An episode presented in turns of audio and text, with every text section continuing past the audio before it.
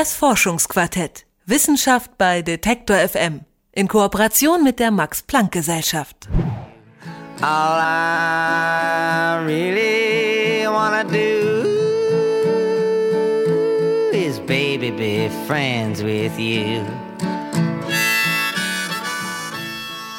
All I Want to Do heißt der Song. Der Sänger ist Bob Dylan, das hat man vielleicht erkannt. Und ich habe mir dieses Lied ausgesucht für dieses Forschungsquartett, weil ich damit so eine kleine Geschichte verbinde, nämlich mein bester Freund, der hat mich mal besucht und meinte, hey, hast du nicht eine Platte von Bob Dylan hier? Der soll ja ganz cool sein, lass uns das mal anhören.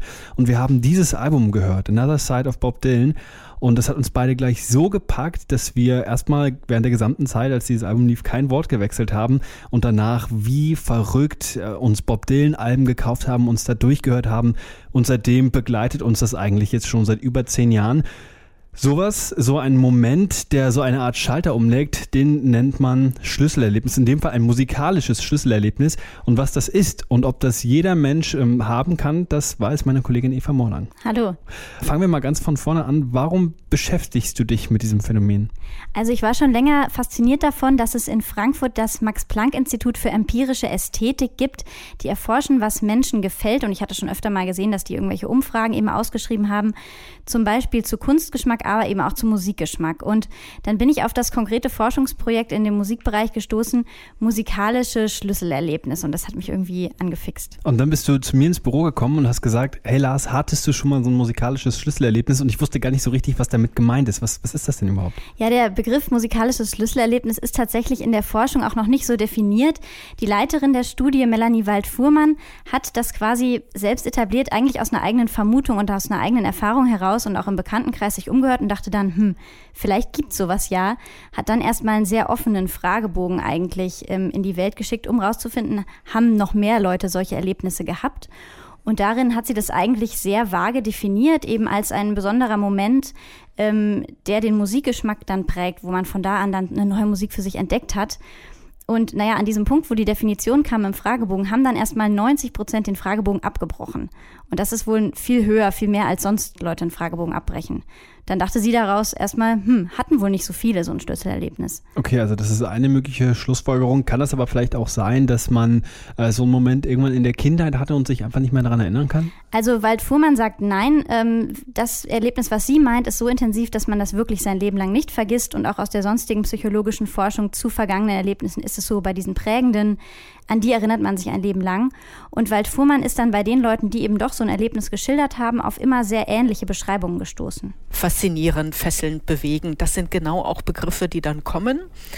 Also, dass die, die Personen dann beschreiben, dass im Grunde die Musik eigentlich eine Macht, fast eine magische Macht über sie ausgeübt hat, sie ihre Aufmerksamkeit so gefesselt, sie so begeistert und erfüllt hat, dass es also in sich ein ganz, ganz intensives emotionales und ästhetisches Erlebnis. Und entscheidend ist, was eben dann passiert, und zwar der Musikgeschmack wird dann wirklich nachhaltig geprägt von da an. Für manche Menschen wird das ab dann die einzige Musik, die sie hören andere Menschen nehmen einfach die neue Musik auch auf in ihren bisherigen Musikgeschmack, sodass es einfach als ein Puzzleteilchen hinzukommt.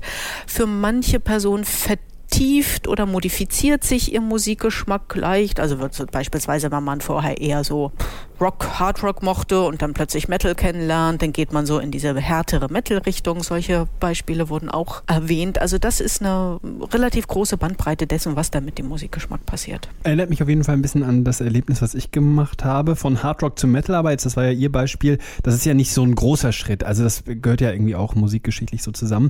Gab es da auch noch andere Beispiele, bei denen das vielleicht noch krasser war? Also insgesamt waren das natürlich alles sehr individuelle Geschichten. Was die gemeinsam hatten, war, dass es oft irgendwie im Live Live-Kontext passiert ist, also tatsächlich öfter in Konzerten oder auf Festivals also als man steht da und CD. wird total weggeblasen und genau. hat da so ein genau. ganz wunderbares Erlebnis. Auch von der ganzen Atmosphäre drumherum vielleicht. Und Medien spielen aber auch eine Rolle. Zum Beispiel gab es wohl mehrere Fälle, wo Leute berichtet haben, dass durch die mediale Berichterstattung über den Tod eines Künstlers sie auf die Musik erst aufmerksam geworden sind. Zum Beispiel John Lennon, Kurt Cobain oder Amy Winehouse, dass man dann erst gemerkt hat, aha, die ist gestorben, scheint wichtig zu sein, sollte ich jetzt mal reinhören.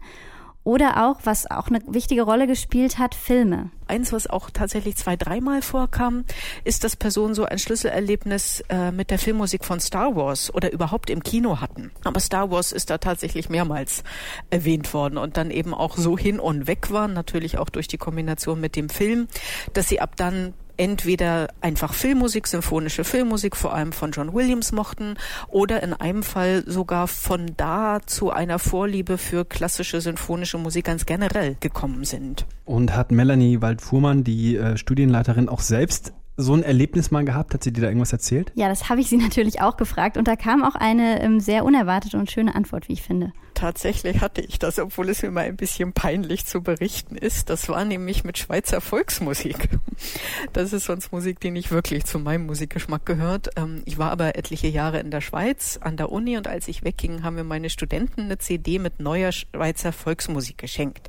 Und ich dachte, hier in Köln, aber aus Höflichkeit habe ich mir die angehört und war dann doch aber auch eben spontan sehr begeistert und bin durch diese neue Volksmusik, ähm, wie sie dann genannt wird, tatsächlich auch zu, zu traditioneller klassischer Volksmusik gekommen. Das ist für eine Musikwissenschaftlerin ja doch eher untypisch, muss man sagen. Wenn du jetzt sagst untypisch, was ist denn typisch? Wie leitet man denn ab, wer welchen Musikgeschmack überhaupt hat?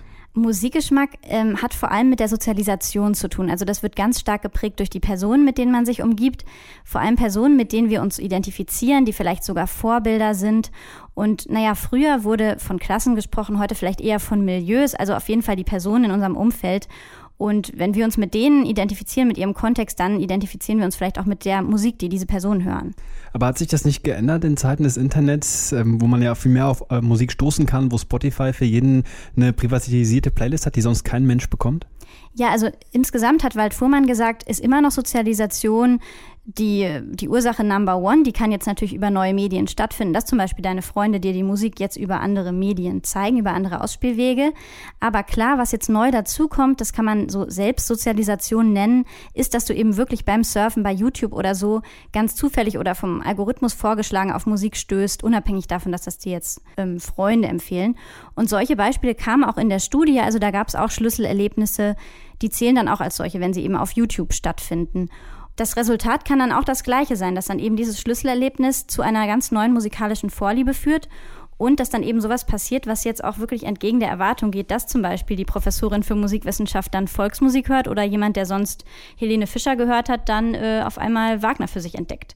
Und Wald Fuhrmann sieht darin wirklich eine riesige Chance um es jetzt mal pathetisch auszudrücken, solche Schlüsselerlebnisse haben schon auch das Potenzial, dass da jemand über die Beschränkungen der Herkunft und der eigenen sozialen Zugehörigkeit musikalisch hinauswachsen kann und plötzlich merkt, da gibt es doch noch Musik in der Welt, die hat man mir quasi vorenthalten bislang, aber das ist die, für die mein Herz ganz besonders intensiv schlägt. Denn oft resultieren aus diesen Schlüsselerlebnissen tatsächlich die ganz besonders intensiven musikalischen Vorlieben, mit denen sich die Personen dann auch ganz besonders stark identifizieren und von denen sie das Gefühl haben, dass diese Musik besonders viel mit ihnen macht, über sie sagt, mit ihnen zu tun hat. Kann man denn jetzt aus der Studie so eine Art Regelwerk ableiten, wie man solche Schlüsselerlebnisse quasi auch selber schaffen kann? Also die Forschung ist noch nicht ganz abgeschlossen. Das war ja jetzt erstmal ein offener Fragebogen, wo ganz einfach ganz, ganz breit die Erlebnisse geschildert wurden.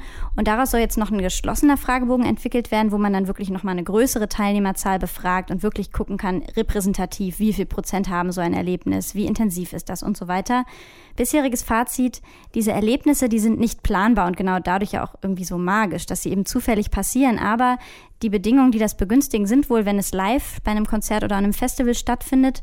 Und was Wald Fuhrmann generell sagt, sie wünscht sich eigentlich, dass man kleinen Kindern von früh an möglichst schon viele Stile zeigt, dass sie möglichst ein großes Spektrum an Musik kennenlernen und dann die Musik finden können, für die ihr Herz besonders schlägt. Sagt Eva Morlang, sie hat sich mit musikalischen Schlüsselerlebnissen beschäftigt. Vielen Dank. Sehr gerne.